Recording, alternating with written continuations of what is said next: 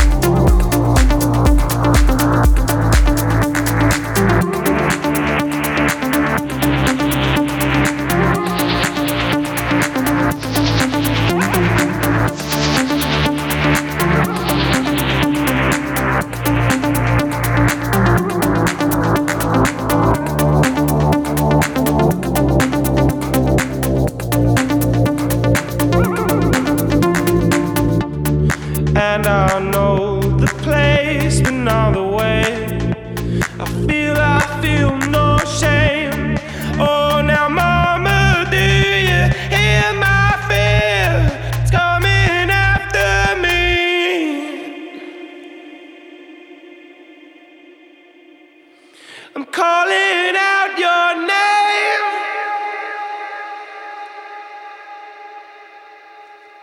I'm calling out your name.